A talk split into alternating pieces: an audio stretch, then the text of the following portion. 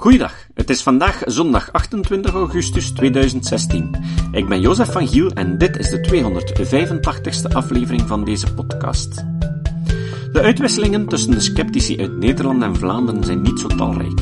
Maar op 16 juni kwam Pepijn van Erp langs bij Skeptics in de Pub in Gent.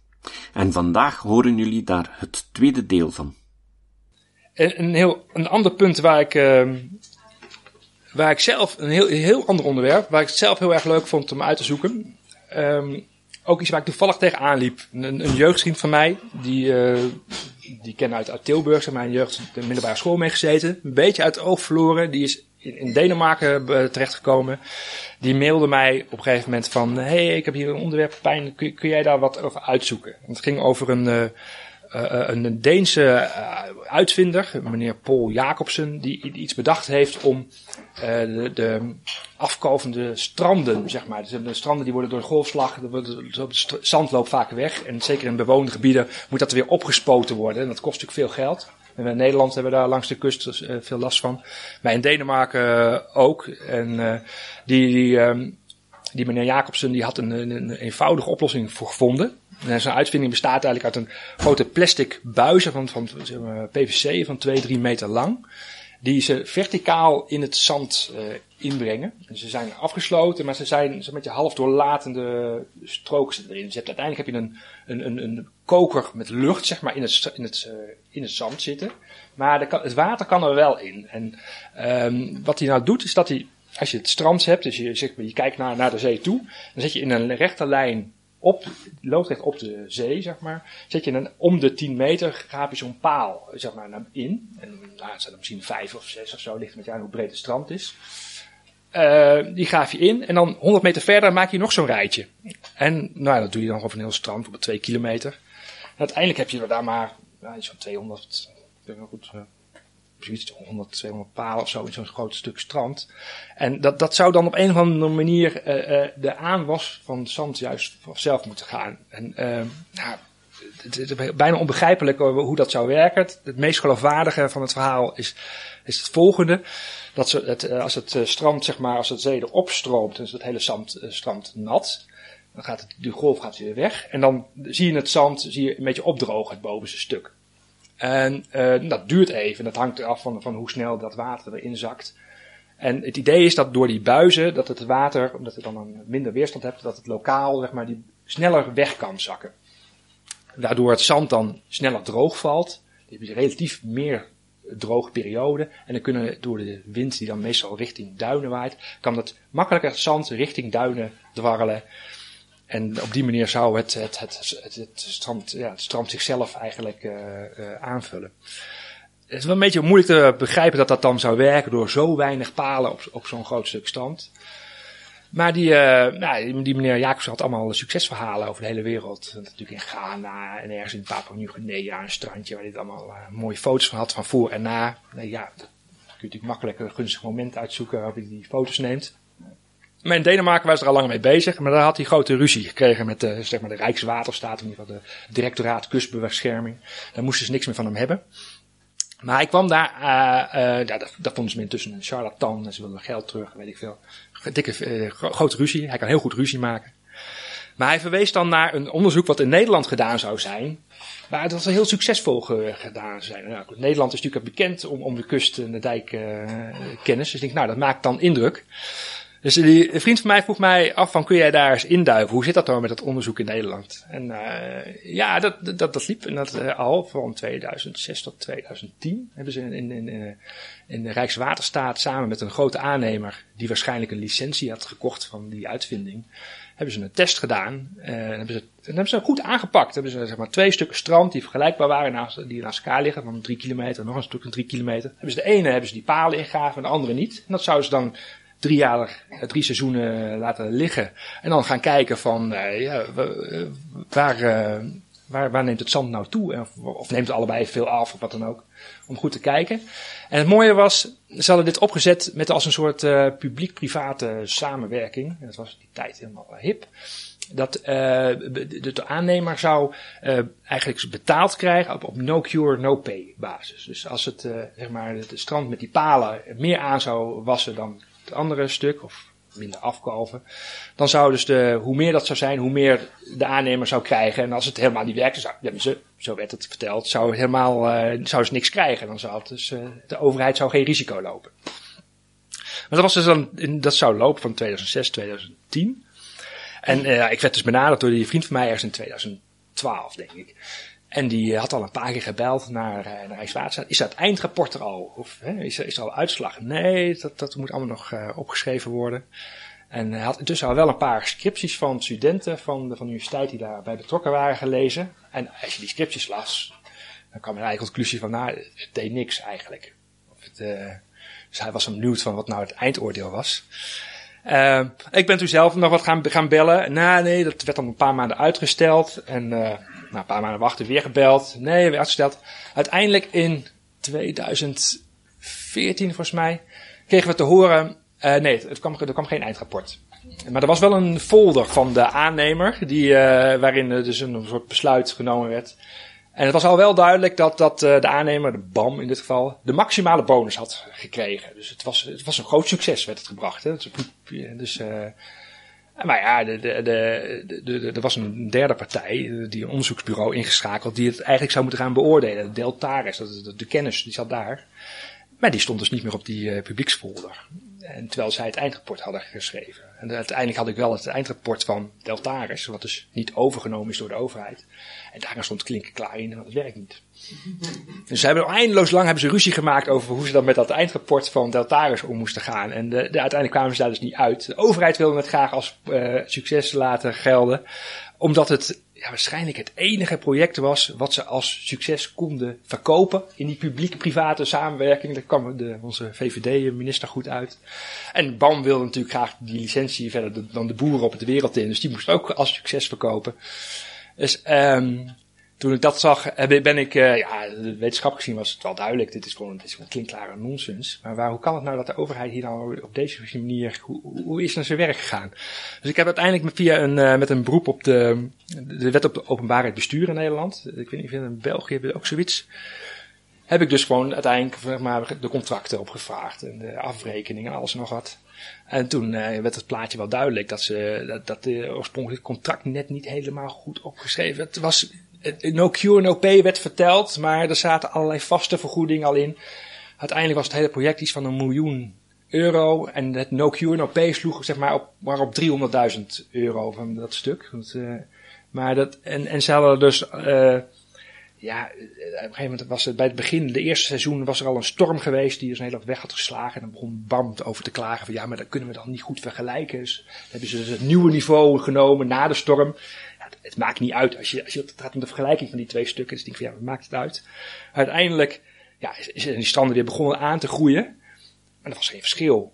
Maar wat hebben ze nou gedaan? Ze hebben toch het verschil genomen als uh, van, van, van voor net na die storm tot in 2010. En dat was dan het effect. Het hele idee van dat je gaat vergelijken van, uh, uh, met, met een de controlestrand en dat je naar het verschil kijkt, hadden ze helemaal laten varen.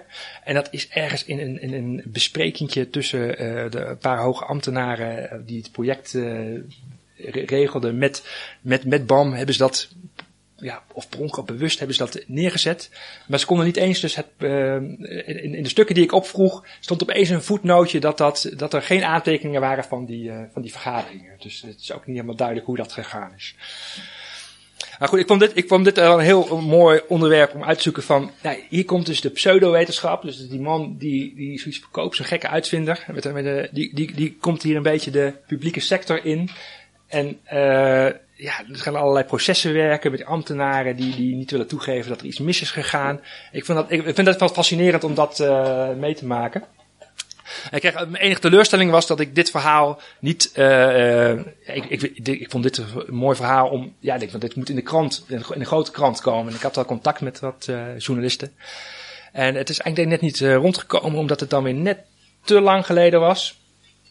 En het was dan niet duidelijk, moet het dan binnen wetenschap? Moet het binnen economie? Is dan, ja, dan past het net niet, dus dat is niet uh, doorgegaan. Het is uiteindelijk wel op, mijn, mijn, op onze website uh, terechtgekomen. Er staan alle stukken. En ja, en, die, meneer, en in, in Denemarken maakt die meneer nog steeds ruzie. Maar ik geloof niet dat, de, de, websites van, van BAM en zo, daar staat het allemaal nog wel. Maar volgens mij ligt het hele project wel helemaal, helemaal stil. Dus er gebeurt verder niks mee. Dus, nou, dat, dat is een onderwerp denk ik van, nou, dat gaat mij wel een beetje, uh, dat, dat, vind ik erg, erg, leuk om uit te zoeken. Je hebt er een beetje technische kennis voor nodig. Je moet die, met die rapporten kunnen lezen. En een beetje aan kunnen rekenen of die opzet uh, van die vergelijkingen goed is.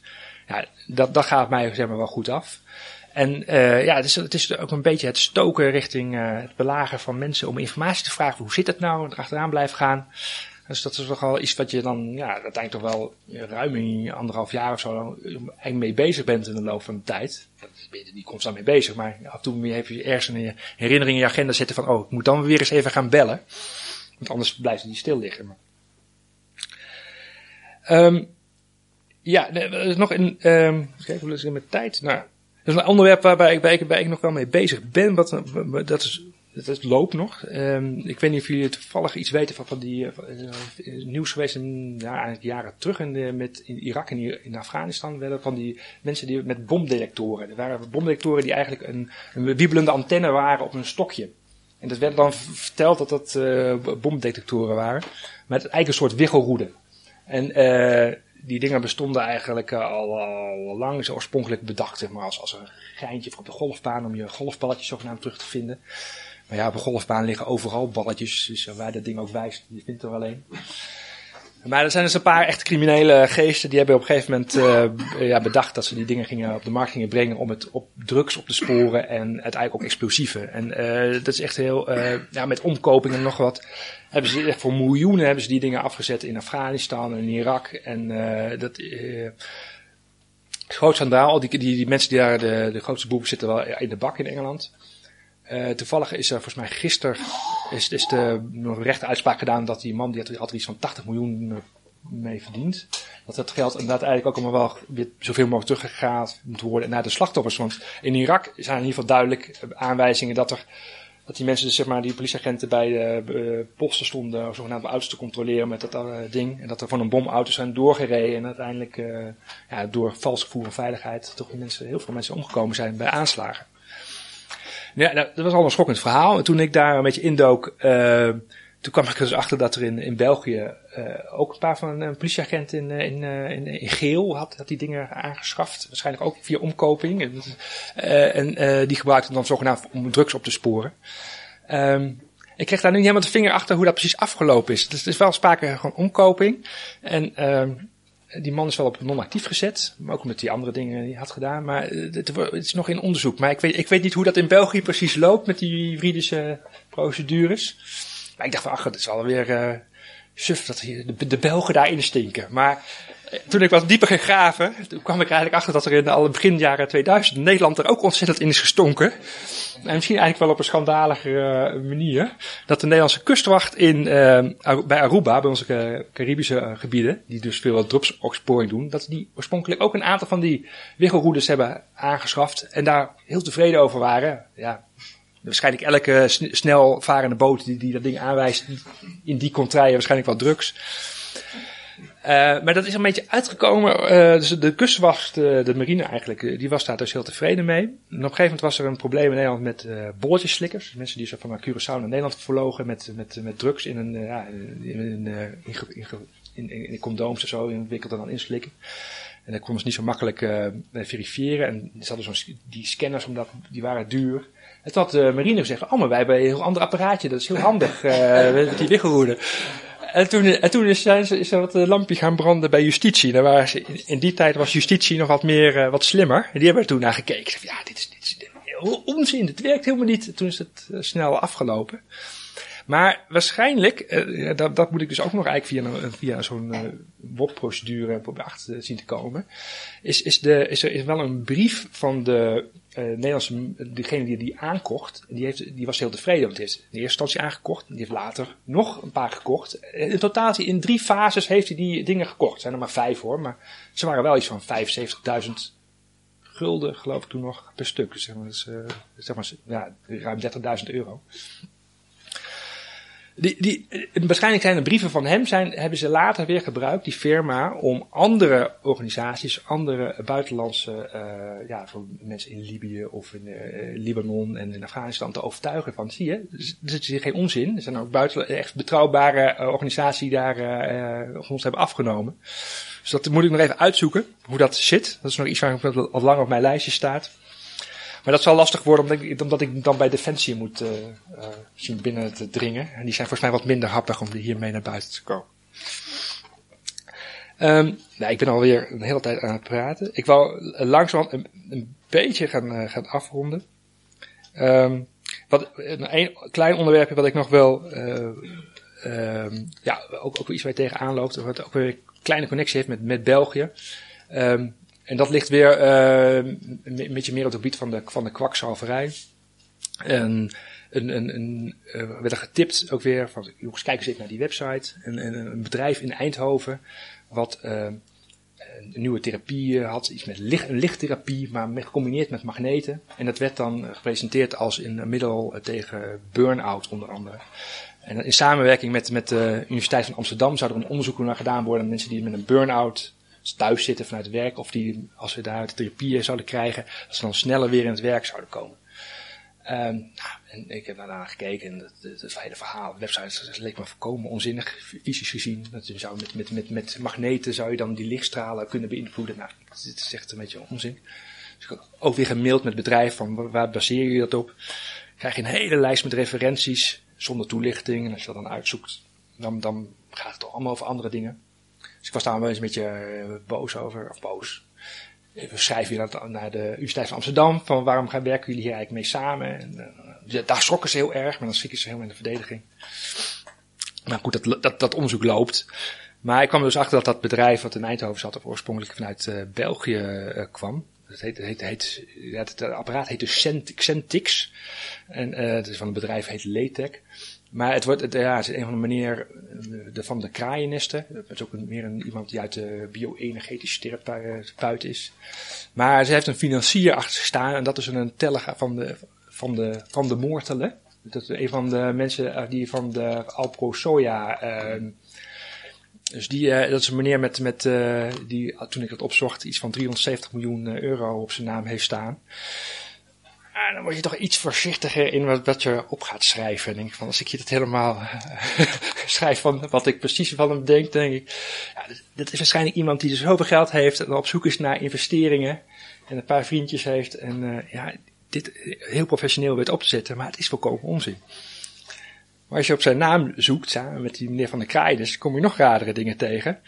Uh, dat hij ook heeft geprobeerd te investeren, waarschijnlijk, in een, een soort ja, een apparaat waarmee je dus uit water uh, brandstof zou kunnen maken, uit niks, zeg maar, met vrije energie.